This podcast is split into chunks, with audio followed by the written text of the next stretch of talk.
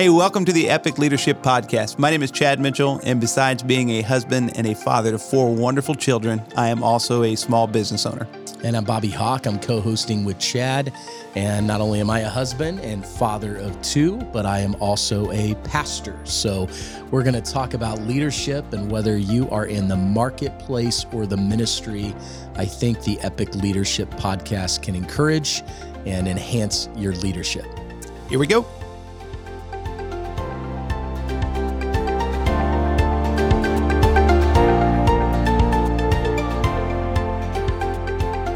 Well, welcome back, everybody, to another Epic Leadership podcast. I'm here with Bobby Hawk. Bobby, it's been a while. How are you? I'm good, man. We're right, uh, right in the middle of the summer here, and uh, this uh, this July podcast. I hope it finds our listeners uh, doing well and maybe getting some uh, some swimming in the pool in this hot summer heat. But uh, it's good to be good to be back, and uh, we got Bob Jerome with us, uh, superintendent of the Blue Springs School District today, and uh, our theme, uh, Chad, for the summer has been uh, if we could have some leaders. Run a lap with us. so we said we'd do four laps because somebody told me that's what a mile is on a track. And so I wouldn't know that because I'm not a runner, uh, but I'm going to take their word for it. And today is going to be lap number two. So, uh, so this is exciting. So let me go ahead and uh, introduce uh, our guest a little bit here. Uh, Dr. Jerome uh, has now completed his first year as the boss man, as I like to call it, but superintendent of Blue Springs School District. And what a year uh, it has been. In fact, I we've talked as a board, and I'm sure that anybody that uh, realizes uh, the educational system and the challenges that have been faced the past couple years uh, would agree with this, Chad. But uh, what a year to have to uh, be your first year sitting in the leadership spot of a school district with COVID and really everything else, which we're going to touch on some of those things today. But so yeah, so it's going to be exciting. So yeah, I'm good. I, am excited about this one. Um, also, want to throw out a shout out to our first our first guest that was on, Alicia Scott. She did a great job. So if you haven't caught that podcast yet, just go back and check that one out. But uh, excited about Bob here, um, not only for the leadership principles, but also for a guy who has kids in the Blue Springs School District man, I've just been able to watch my kids grow up and and and flourish in that Blue Springs School District. Uh, starting out at William Yates, and now we have two left, Bobby. It, it's it's hard to believe, but we have two left that are that are out at Blue Springs High School. So uh, happy to have Bob here.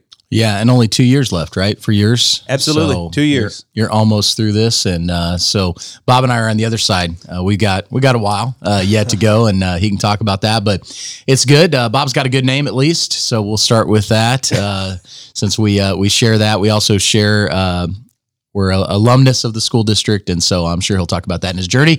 But uh, Bob, welcome. Thanks for uh, being here. And why don't you uh, just jump in and talk to us about your leadership journey and kind of how how you got to the spot that you're in now, leading a district of um, uh, almost 15,000 students and over 2,000 staff. And uh, yeah, just talk to us about the journey.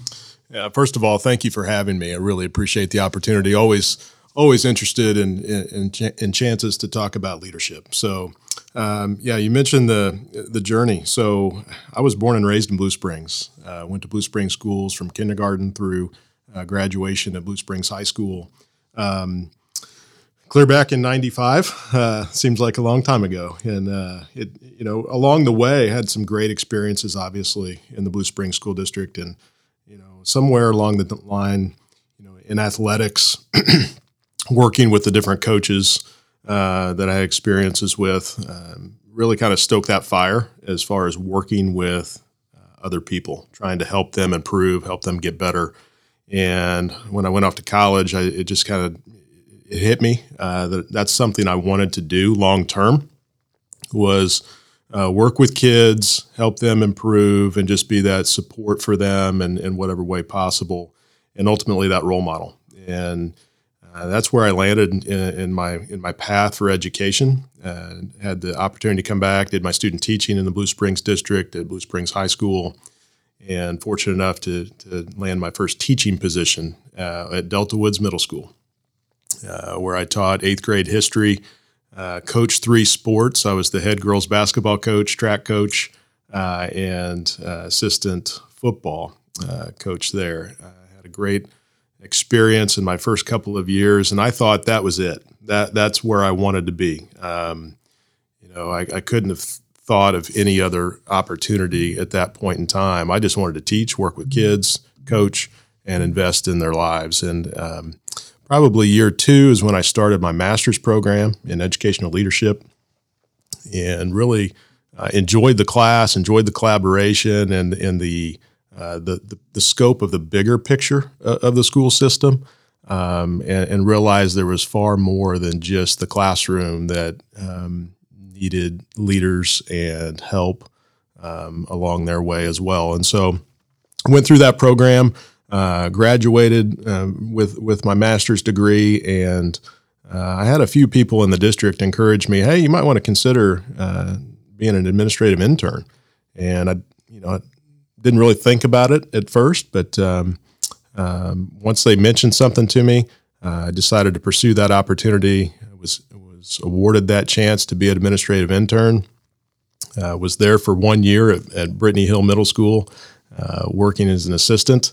Uh, got hired on full time as assistant principal at Blue Springs High School. Spent a handful of years there before I had an opportunity to uh, interview for the head principal position at Sunnyvale Middle School at the time. Um, was was given that opportunity uh, to be the head principal. Um, we had a tragedy in the district that happened uh, a couple months into my uh, experience as head principal. Uh, Associate Principal Slade Morlang passed away suddenly, and we were in the midst of a construction project uh, during the time. And leadership came to me and asked if I'd consider going back to Blue Springs High School to be the associate principal. And you know, you work your career to get to a point where you're the head principal, and then something like that happens. Um, you know, you you kind of step back for a minute, a minute, and think, you know, okay, what am I here for? And when they came to me with that opportunity, my heart was at Blue Springs High School, and I wanted to go back. I wanted to go back and help and be a part of that um, process and healing process, and working our way through that tragic situation, and and um, was able to do that. Went back to Blue Springs High School as associate principal um, for a handful of years before becoming the the lead principal at Blue Springs High School.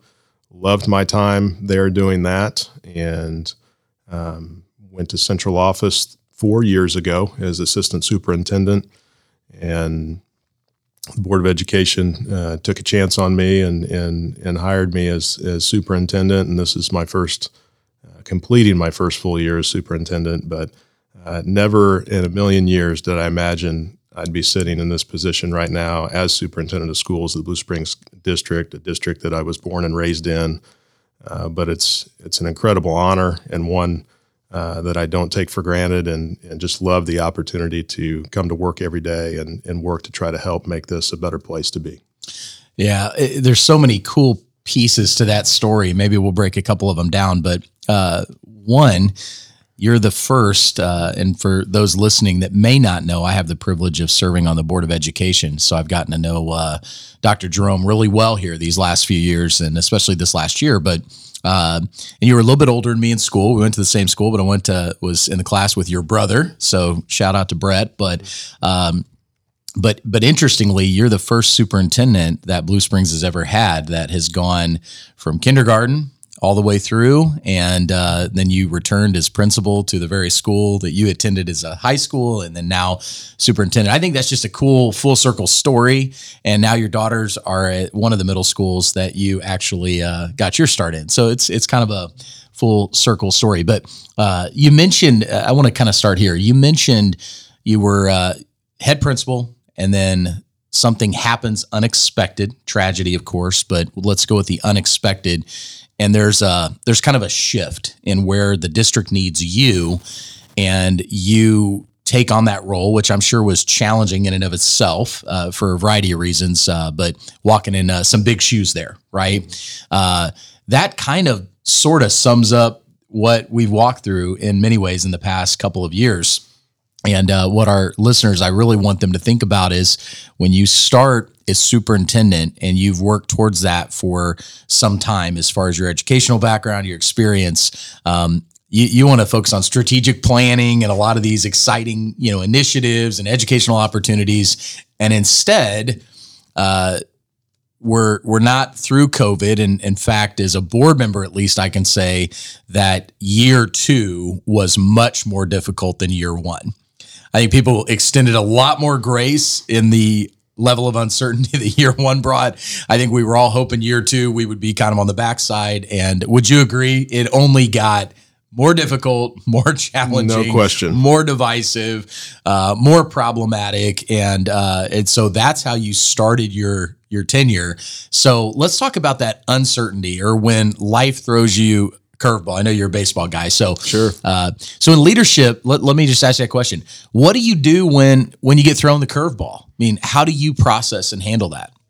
Well, I think the the best thing that you could do is just kind of uh, uh, first evaluate. You know, sit back and realize what can you control, what uh, what, what are you able to control, and what you can't. And I think um, in doing that, uh, one of the key things is to remain calm as well. I mean, when when you're talking about uncertainty and, and working through COVID, like we have the last couple of years, um, you know that creates anxiety it creates stress for all the people in your organization that you're trying to lead through uh, that uncertainty and so the, the first thing you need to do is just remain calm and show that and, and i think that that allows uh, your individuals your folks to focus on what they can control and their job and to be able to move forward to get accomplish what they need to and, i think that's the first thing um, but other than that you know there's no playbook for leading through a pandemic. Um, and, and that's the biggest thing. And so you need to rely on your team. You need to rely on the people in your organization that uh, you trust and that you can have good collaborative conversations with because no one has the right answer or, or the the answer in this situation. And so I think you just continue to work together. You know, that's awesome, Bob. And, you know, throughout listening to your story, um, there was a couple things that I heard that that really resonated with me because number one, it makes me proud to have students in the Blue Springs School District, but number two, it, it also makes me understand how important it is to hear from leaders like yourself. Um, so the first thing I heard was was passion. Um, Bob, you have a passion for what you do. And and I think that passion comes from a couple different things, and, and you can maybe speak to that at some point. But you know, the passion for what you do speaks clearly from when you're talking about your story. Um, but the second thing that I'll go to um, that that I have asked myself many of times throughout throughout this pandemic, um, as a parent, what it would be like to sit in the chair of the guy who's calling the shots on this deal. And the thing that I always came up uh, came up with was, man, that is got to take some leadership courage, because sometimes the decisions that you made they weren't popular, to be honest, but you did, in my opinion, and you maybe you can speak to this. You did what was best for not only the students, not only the staff, not only the parents, but tried to tried to bring everybody in and make the best decision that would impact everybody. And I, I just think that's that's so great to be able to have the leadership courage number one to do that, but also number two, be able to pull everyone together as one unit to get through this thing. Absolutely. In the middle of the pandemic, you realize that uh, you're not going to be universally praised for everything that you're doing. Um, you know, and very, very opinionated, uh, strong beliefs on both sides Sure. uh, of the pandemic. When you're talking about, you know, whether we're wearing masks or uh, we're, we're quarantining, we're in session, we're not in session.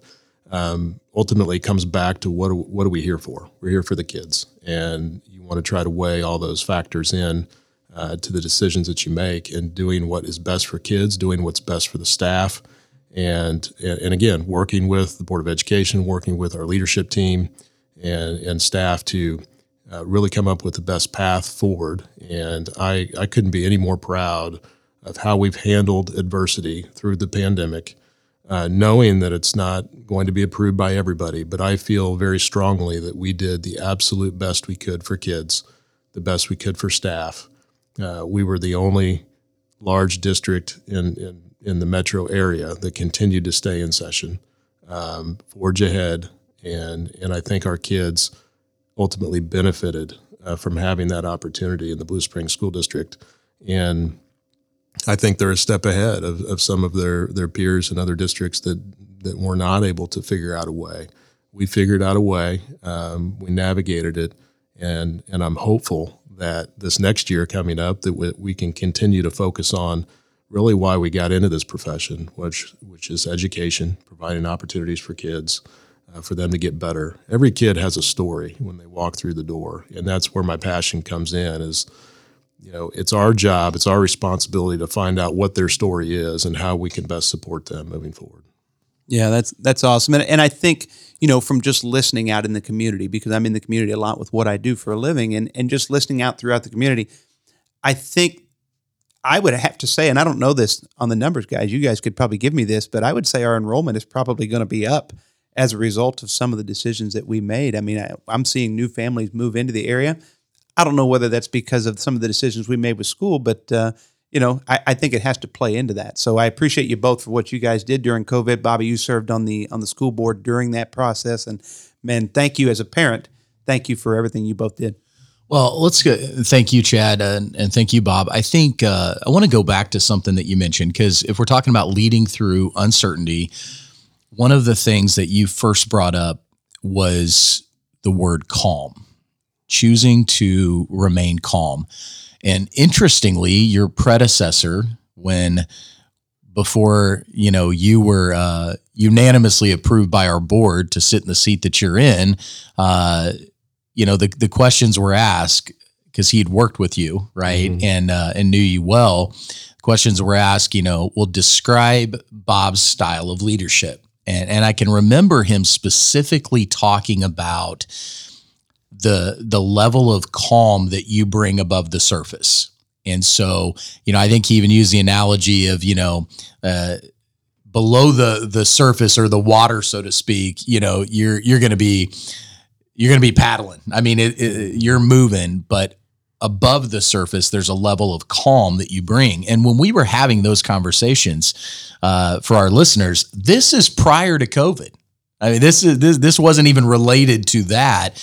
Uh, this was, uh, you know, probably about three years ago, and and I remember thinking how important a factor that is for an organization the size of a school district, because I know in my organization, which is much smaller, how important that is. If the leader can bring a sense of calm, even in the midst of uncertainty, then most, not all, but most will kind of follow that example. And if a leader does the opposite, and and creates kind of this anxiety and uh, obviously is does not stay calm through challenges and difficulties again people will follow that example and so chad to your point about you know people moving in the community and and maybe wanting to go to school in Blue Springs School District, I think one of the things that uh, was apparent to everybody was the level of calmness uh, that that you kept and you created for our district. And uh, it's almost like I, I mentioned this yesterday uh, on social media, but we have the opportunity to choose peace over panic. And it doesn't mean that the situations around us aren't necessarily uh, challenging, difficult, uncertain. It just means that it's a choice you're making to stay calm or to choose peace because it, it is going to impact the organization. So, so I commend you for that, and you have lived up to that that praise from your predecessor. But maybe talk to us about how do you? I mean, what do you do? To stay calm. You said you you know you focus on what you can change and what you can't and that's probably a big piece of that I would assume. But what have you just found in your leadership journey that helps you in the middle of uncertainty, challenges and difficulty to maintain a sense of calmness in your leadership? Yeah, that's a good question. I I, think it comes from uh, just as I I grew up, I, I, was put into a lot of challenging situations. Um, through athletics. I mean, strangely enough, I mean, it sounds minor, but you know, when you're put into stressful situations, you learn to either rise to rise to the occasion or or you crumble, and and that's something that I had great experiences growing up through the, through athletics, and I think that kind of just carried over into uh, my disposition and my personality and and working through challenging situations. Do you, let me ask you this about the family dynamic then. Uh, do you feel like some of that is based on your parents and the environment that they created for you, even within athletics. Because let's be honest, I agree, athletics is a great opportunity to learn that. Mm-hmm if you have the right coaches and if you have the right support system because the opposite can also be true right? A lot of kids that's where anxiety is created because of the the pressure their parents put on. But uh, i i know your dad a little bit. I've got to meet right. him. Uh, he also has a good name. Uh, so we're all officially robert i think somewhere along the line. Absolutely. but uh, but but it was some of that created in that dynamic early on at home? No question. Yeah they, they were always very calm great influence. Coaches uh, that i grew up with great influences used humor never um, never had that that fear mentality uh, uh, as a leader, where you know you think historically back to some of the coaches that you know Bobby Knights and those kinds of uh, very intense uh, you know leaders in, in, their sports. But I had I had great influences growing up that helped shape me, and I think that's absolutely why I landed to where I am. Um, but uh, you know you can never get too high, you can never get too low. You're going to have great uh, wins and you're going to have some struggles, but you have to just maintain that level of calm. Yeah, well, and and so again, to our listeners, I I think what it reminds me of is the importance of uh, not just leading around us in our organizations, but the importance of leading around us in our homes. Yeah. Because the structure that we create, and and we we've seen that right with COVID. Sure. I mean, we all know people who uh, probably chose to be calm. They chose peace over panic, and that most likely filtered down to their kids. And we've seen people who didn't, and that most likely filtered down to their kids. And I know that's one of the challenges that our teachers have faced, certainly, is they get kids that come into the classroom, and uh, those kids typically emulate the behavior they've seen at home. And if the behavior at home is anything similar to some of the behavior we've seen online, we know not every house was a, a peaceful house or a calm house. So, uh, so you know, want to commend your parents and, and the people that invested in your life, uh, but also challenge, I guess, our listeners to remember the structure, especially those of us with with children that are still in you know school age kids, the structure we're creating for them. heard somebody say once, your kids will do what you say till a certain age, and then they will do what you do. Um, now, some people are still waiting for their kids to do what they say, but but you you get, I mean, you know what I'm saying. Like at some point, you tell them to do something, they do it. Eventually, they just start to emulate you, though. So you can say, yeah. "Be calm." Uh, but if you're not calm, they're they're going to emulate you more than they are what you tell them to do. So anyway, I wanted to take that off. Chad, jump in here. You bet. And and I think we saw that a lot through through COVID. So, you know, I mean, it gives me some good perspective to actually go back to and actually think about, you know, the calmness that you showed. Awesome. I mean, as a leader, that is probably one of the most important things that we can do because if you if you react others will react with you. You know, I've always said this, and I say this in, in my office all the time. And, and my office manager, she always points this out to me. My attitude sets the pulse for what the day is going to be like. Mm-hmm. You know what I mean? And and I never did really realize that until I started to grow in my leadership because, you know, if I'm having a good day, typically we're going to have a good day. Mm-hmm. So I try to put myself in a position to where if I feel like it may not be the best of days for me, I probably just need to stay away as much as I can because I'm just going to end up upsetting some things. So uh, I, I, I do appreciate that, and I'll also throw out Bobby that you know um, Bob chose the uh, the word crumble it, it goes back to the Crumbl cookies. I really think that we need a sponsorship on this Epic Leadership podcast, and I got to feel it's them. Yeah, I, I, mean that is true, and and so for anyone listening that has any connection to anyone at Crumbl, uh, you've been mentioned numerous times. You've been consumed even more often, and in fact, uh, we're sitting here uh, with a gift card that that Bob has for Crumbl, and so uh, so Sarah, when you listen, uh, just make sure that you got to experience some of those those cookies as well. But uh, you know, I, I want to talk about. Okay, we've talked about uncertainty. Let me just try to frame this for our listeners uh, as quick and as simple as I can. In a 12 month period, uh, first year of sitting in the superintendent role. Uh, let's take COVID and set it aside because we've talked about that, even though that plays into everything. Um, we dealt with uh, some unexpected challenges uh, from some legal lawsuits that were were from the past, but they just kind of resurfaced in this year to arguably the most tumultuous school board election uh, in recent memory. Most of that because of COVID and some of the decisions. Uh, to uh, the normal challenges, and I know I'm going to leave some things out along the way here. The normal challenges uh, to the mental health uh, issues, to the mass. Uh, school shootings that we've had to deal with, to even very, very recent uh, to a threat that we had uh, from a previous student in our district where you were you were forced to make a decision that was going to impact no matter what decision you made it was going to impact people but certainly uh, it was going to impact students and it was going to impact families it was going to impact staff uh, and that that's kind of that's kind of how your your year your first year ended uh, that's a lot in i would say that's a lot in the lifetime of a superintendent. This is beyond the bonds that were approved and the construction projects and the un- unknown budget issues with state, federal funding. I mean, this is beyond all of that.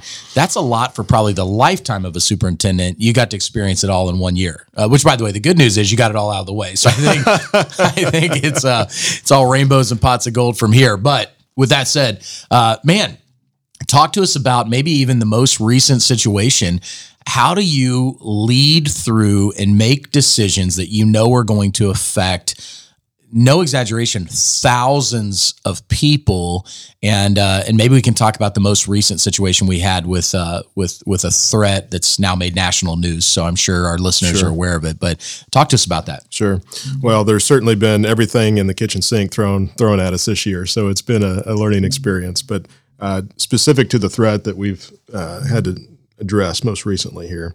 Um, you know, is you're living your life, right? I, am coming home from softball uh, with my daughters. Uh, they had a couple games that evening, and it's about 8:30 at, at night, and I had a call from our lieutenant sergeant at our Department of Public Safety, which uh, we're one of the very few districts that has our own Department of Public Safety as a school district, and very fortunate to have that in place.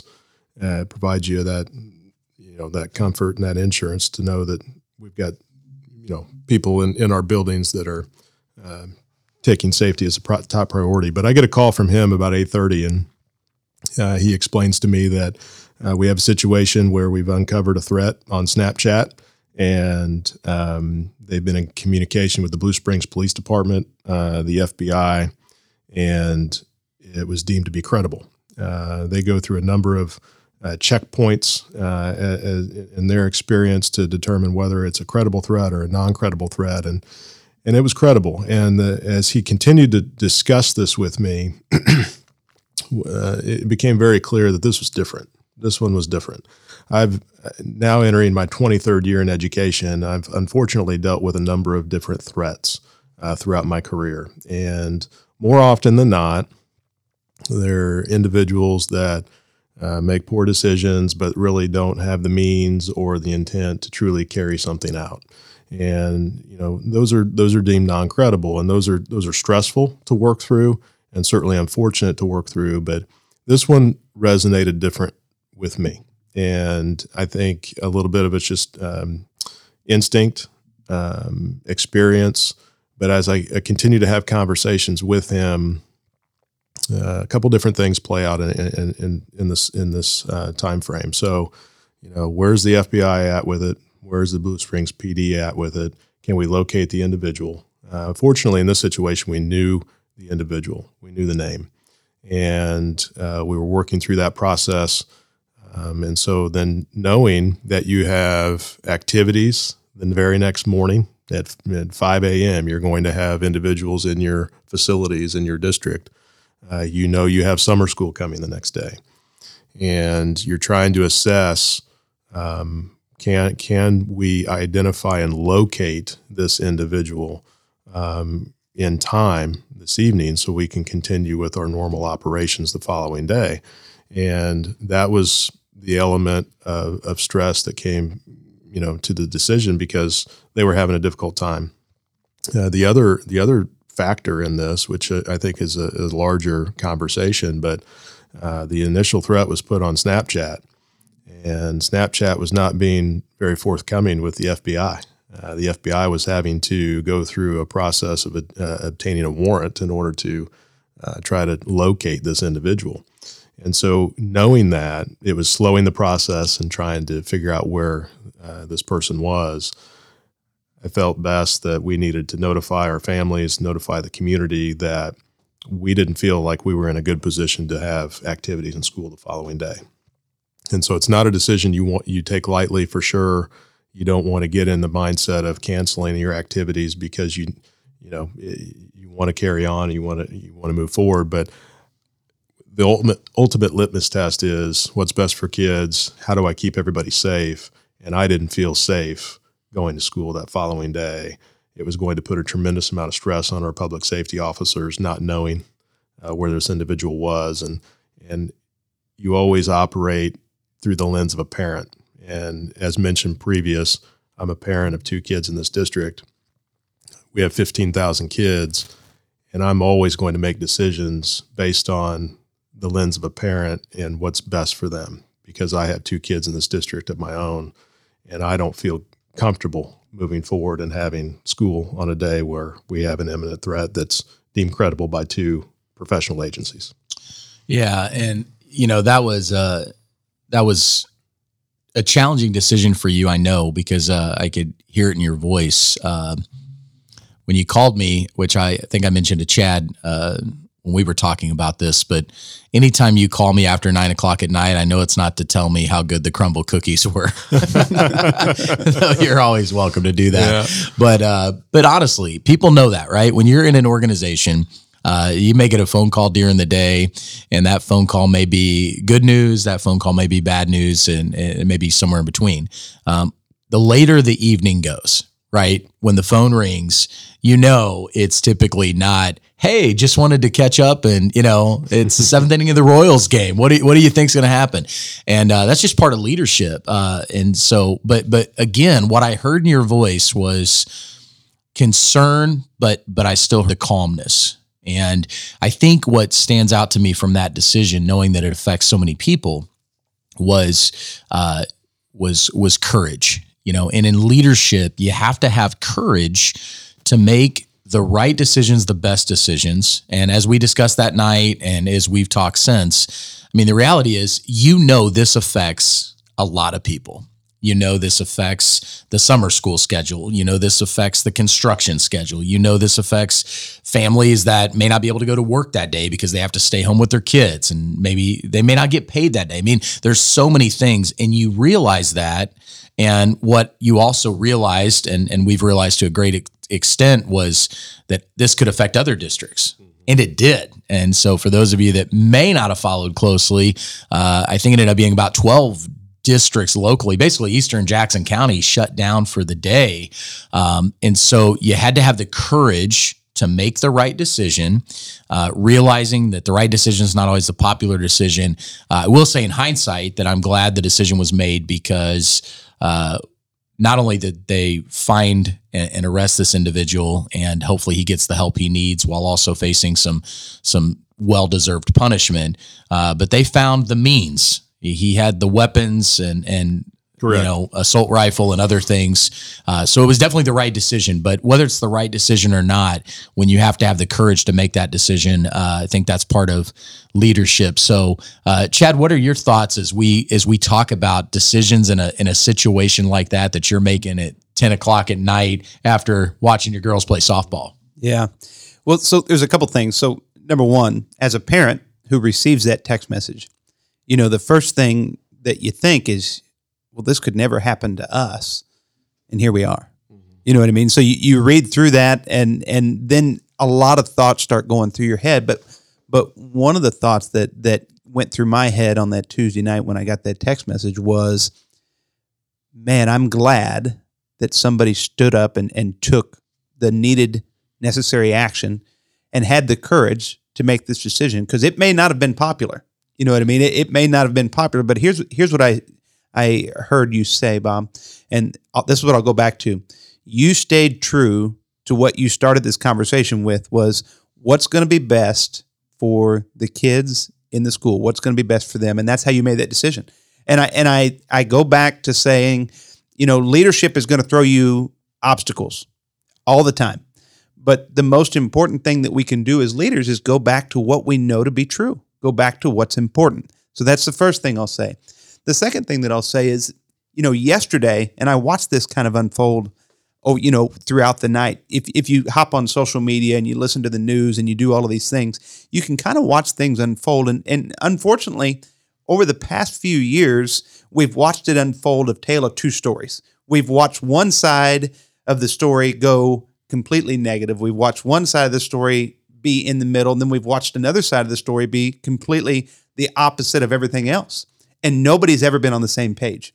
Well, for one day yesterday, Bob, I, I watched the city around us, um, I watched the communities around us come together and say, thanks, Blue Springs School District, and thanks, Blue Springs Police Department, for what you did. Everybody, for once in a long time, was on the same page, congratulating us on a victory. Yeah. Well, and and as we record this uh, in the middle of June, though you're listening to this in July, uh, I will say that the courage to make that decision would be a lot easier if you had all the facts, right? What we know now makes sense. What you knew then, you had to fill in some gaps and you had to factor in the things that the uncertainties, we're talking about leading through uncertainty, because I think after all the facts are out, everybody agrees with the decision. But on the front side, leaders have to make decisions without all the facts and have to say what's what's best. And so I see the sense of calmness, I see the sense of courage, and and they really came together, uh, which I guess just proves that as a leader, you never get to clock out, do you? I mean, your softball games with your girls, which I applaud you as a as a father. I know you're really engaged uh, with their their activities and athletics, and um, and our daughters got to be in a play together, and so mm-hmm. there's so many of those things. But but you don't get to clock out at, at five o'clock, uh, especially when you you sit in a leadership position. Uh, so maybe talk to us about that. How do you how do you manage leading an organization where you never really clock out? Uh, with also leading a family where you want your daughters, I know, uh, to know you as dad more than they know you as, as superintendent. So, how do you right. personally balance that? Well, I could probably go back to one of the questions you, you presented earlier, and I probably needed to spend a little more time on it, but it comes back to my dad. I mean, my dad was my role model growing up and still is. Uh, I learned most of everything about work ethic, uh, work life balance, all of those things from him. He he he worked shift work for 30 plus years.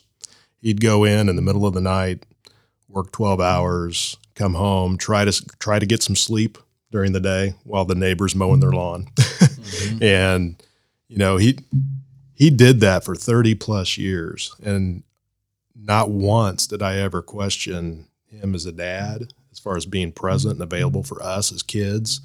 Um, he showed us what it meant to work hard, do things the right way, and also be present and available at all times for us. I, I don't remember a time, given that hectic schedule, I don't remember when he was ever gone from a game or a practice um, or an event or whatever it may be. He was always there. Uh, he was always calm. Not never did he raise his voice at either myself or my brother. Um, I, I, I, need to give credit where credit is due. I, I, I grew up and I learned everything from him. And so when I'm a dad now, they are my world. This is my job, you know? And so going through that as a dad and a leader of a district of 17,000 plus people between students and, and staff, I preach that to our staff. Um, I want them to take time for, for themselves and their family. I know the job's going to get done. If you value them as people and, and you invest in them as people um, and respect that family is going to come first and, and, and the job will be there. Um, I think you're going to get more from your people if you invest in them as individuals. You're going to get more uh, as a performance. Um, and I know I'm going a different direction here than what you initially asked there, but I'm always going to be present for my kids. That's never going to be something that is sacrificed or compromised in any way. And I feel confident in the team that we have to rely on one another to get the job done as well. You know, Bob, I, I think what I'm hearing you say, and, and one of the things that I want our listeners to pick up out of this is your leadership at, at work from eight to five or nine to six or, or whatever hours that you work, may, your title may not say leader, but we're all leaders in a sense. You know, whether we're leading our family, whether we're leading our kids, you, you know, whether we're help, whether we're the leader in our friend group, you know, we're, we're, we're all leaders. And sometimes the most important thing is to just do what's right. Do what's right by your kids, do what's right by by your employees if you have them, do what's right by your coworkers. Just making sure to stay focused on what's important today and leadership it, it does never quit. I mean, it's not something you can just clock out from. You just can't turn that turn that off. I have to explain this to my wife sometimes because she's like, you just never, you're, you're just never, you never clock out. And I'm like, I don't. That's how I'm, that's how I'm built. That's how I'm made. That's, that's just kind of in me. Um, I'm envious of those that can, mm-hmm. but for me personally, it's tough. Mm-hmm. It, it's, it's really tough too. And I, that's something I really need to work on. Bobby, how about you? Well, I think uh, you bring up a great point. As a leader, you don't clock out, which means you have to be intentional about being checked in right? You know, you don't want to sacrifice your children on the altar of your career. And I think that's what I'm hearing Bob say is it you can do both. You can lead a successful career and also lead your family well, but it's only going to happen with intentionality. Uh, it, it's not going to be an accident. You're going to have to make choices, and you know, uh, and you're going to have to find times where you're choosing your family, choosing what's best for them. Um, and I think that's what leaders do. Leaders check in even though they never clock out, if that makes sense. They make the most of every opportunity. Somebody asked me once about the difference in quality and quantity time. And I, would just say, you know, your career, your job will most likely take more quantity time. That's just a reality. I mean, you take sleep out of the mix and you take travel out of the mix as far as driving back and forth to work and you take all of that out of the mix and and your job most likely is going to take the bulk of your day, Monday through Friday and maybe beyond that depending on your schedule. So, you may not get the same quantity hours. So, you've got to make those quality hours. And uh, and I know at the end of the day, and I know Bob wants this for for his daughters. Chad, I know you want this for your kids. I certainly want it for my daughters. At the end of the day, uh, I want to be famous in my home. At least most famous in my home. I want my kids to not just know me in my situation as a pastor, a school board member, a leader, any of those quote unquote titles that might be tacked onto my name. Uh, I want them to know me as dad you know and and that takes a level of intentionality which kind of comes back to is i think through what we're talking about we never pre-plan these things. We throw out kind of the topic and we just kind of let it go where it goes and i, I enjoy that. I've heard calm leadership courageous leadership and maybe the last thing I've heard is you've talked, Bob, about your family, what you learned from your father. Um, I, I've heard conviction in leadership. Stick to your convictions. Mm-hmm and you've said numerous times throughout this, and, and I know it's not empty rhetoric, you live this, but the decisions you make, what's best for kids? What's best for kids? Educationally, what's best for kids? When it comes to your kids, what's best for my kids? That's a conviction that you have to carry through. And I think it's easy in leadership when times are uncertain, when the challenges are prevalent, to sometimes lose your conviction for the sake of convenience or whatever the, the issue might be. So maybe as we start to wrap up here, uh, how do you hold true to those convictions that are near and dear to your heart? How do you not compromise those convictions when when others would probably want you to, uh, when it would be more convenient to? Uh, how do you maintain that as a leader, where you you live and lead by the convictions that you carry? Yeah, it's about focus, and there are a lot of distractions out there. We talk about the decisions on the threat and the impact that had had on thousands of people. If you allow yourself to focus on all of those factors, those distractions, um, what this could look like in the media, um, you're going to be paralyzed with not being able to make those decisions. Uh, so why, you know, that's why you have to go back to why you do what you do, and if you can maintain that, free yourself from those distractions and stay grounded and convicted in those decisions based on your purpose, I think you'll land in the right spot ultimately. Yeah, you know, I think that's uh, I think that's well said, Bob. And I think what it all comes back to, and, and what what this has really resonated for me today, just from hearing from you, is is you always stick to the plan, you always remain calm, and I and I think as a leader, that's that's important. That's important, and, and having that balance between your professional life and your personal life as well, man. That's that's key. You know what I mean? That that's key, and and at the end of the day, what it comes down to for me, and and I'll reiterate, Bobby, what you said a little bit. At the end of the day, our kids and the people that look up to us the most, they'll never remember all of the things that we led. You'll know they'll never remember all of the things that we did in our work life, but they'll remember how we led as a parent, mm-hmm. and they'll remember you know how we led as as as friends of other individuals. I mean, they're going to remember those kind of things. So uh, I think it's good points. Yeah, it, it, does remind me as we wrap up here, Ken Griffey Jr., and I can't remember the exact award, but was being given a pretty prestigious award. Maybe it was athlete of the decade or something. I mean, it was it was pretty prestigious award, and he skipped the award ceremony because he wasn't going to miss his kid's game. You know, at the end of the day, that's that's pretty good advice, right? The award ceremony was about him. He was about his kids, and uh, at the end of the day, the kids will remember him being at the game more than they're going to remember the trophy on the shelf and uh, I'm sure he's still got the trophy. So, uh, so Bob, as we wrap up, what uh, just for our listeners, kind of a question for you: if you had a, a leadership book or podcast that you'd recommend, uh, what are what are one or two leadership books or podcasts that you'd recommend for our listeners that's helped you in your leadership journey? Certainly, some great ones out there. Um, the book that's uh, you know something that I reference quite a bit with with our team is, is Start with Why with Simon Sinek, and I, I, think that that's something that when you're going through times of uncertainty, and I, we spoke a lot about it in this in this uh, episode here, but you know just trying to stay grounded, remember your why, why you do what you do. Um, I think that's so critical, especially in, in high stress situations that we've all faced in the last couple of years. Is uh, trying to, to, keep that top of mind. And so that's just a great read. I think it provides some some tremendous insight. Uh, Dave Stachowiak uh, has a podcast out there.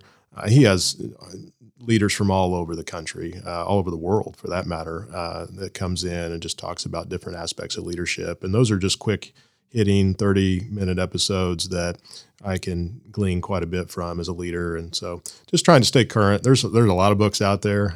Everyone Matters is uh, book that I'm reading right now, and and started out real real positive. So I'm excited to learn a little bit more out of that. But well, leaders are readers, and uh, so whether you uh, listen audibly or uh, you still actually like to turn the pages of a book, uh, those are some good recommendations. Appreciate that. Uh, I just let me recap for our listeners because here's the questions that I'm going to be asking myself this week as I process. Uh, number one, um, do I choose to remain calm in the midst of uncertainty and crisis. Um, and again, uh, Bob's talked about how important that is. I've been able to watch him do that, and so he practices what he preaches. So that's the the first question for me: is Am I choosing to remain calm in the midst of uncertainty and crisis? The second takeaway for me, the second question I'll be asking myself, maybe our listeners can do the same, is: Am I making decisions based on courage? You know, do I have the courage that it takes to make the right decision or the right decision at the time because that's the reality is we can only make decisions based on the information we have and sometimes fear paralyzes us from making those decisions because we don't have all the answers. Uh, but am i making a decision based on the courage that i need? And then the third question for me we kind of alluded to here at the end uh, and i think it's super important is am i making decisions as a leader based on my convictions more than convenience or anything else uh, and and really the, the the further part of that question would be, and and do I know my convictions? Uh, because is is we've heard Bob talk, some of those things come up over and over. What's best for kids? What's best for kids? Well, that's clearly a conviction, and uh, and so what are my convictions? And based on that, am I am I leading and making decisions? So I think those some great takeaways for me anyway. Chad, anything you want to add to that? No, I think all of those are, are great takeaways, and I, I just I've enjoyed the opportunity to, from a parent standpoint, to hear from Dr. Jerome on these things and, and all of the things that, that we're doing in the school district and all the things that you're leading. Man, I appreciate it. From a parent standpoint, I appreciate all the things you're doing. Uh, my kids are better as a result of your leadership, and that always helps me win.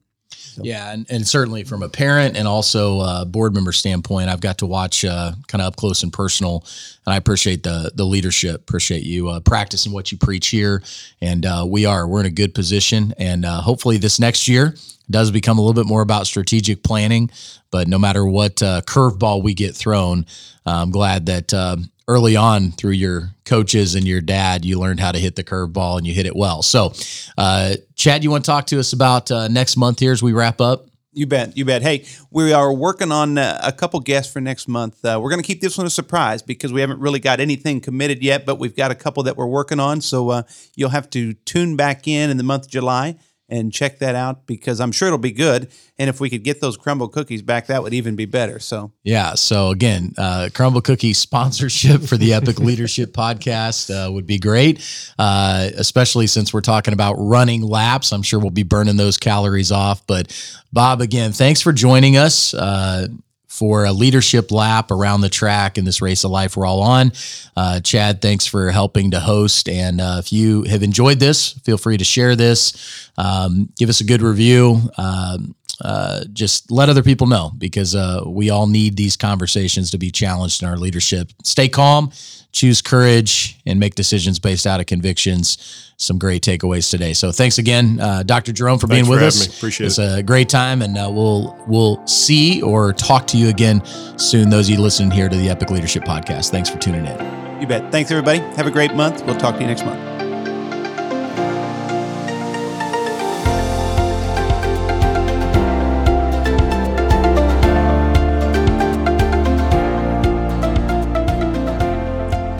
Thanks for joining the Epic Leadership Podcast. Man, this is just fun for Bobby and I just to kind of talk back and forth and hopefully give you some good insights into some leadership of a couple different industries.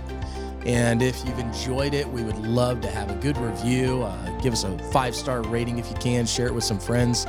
If you didn't like it, then tune in again next time and we will try to do better. We'll see you next time, guys.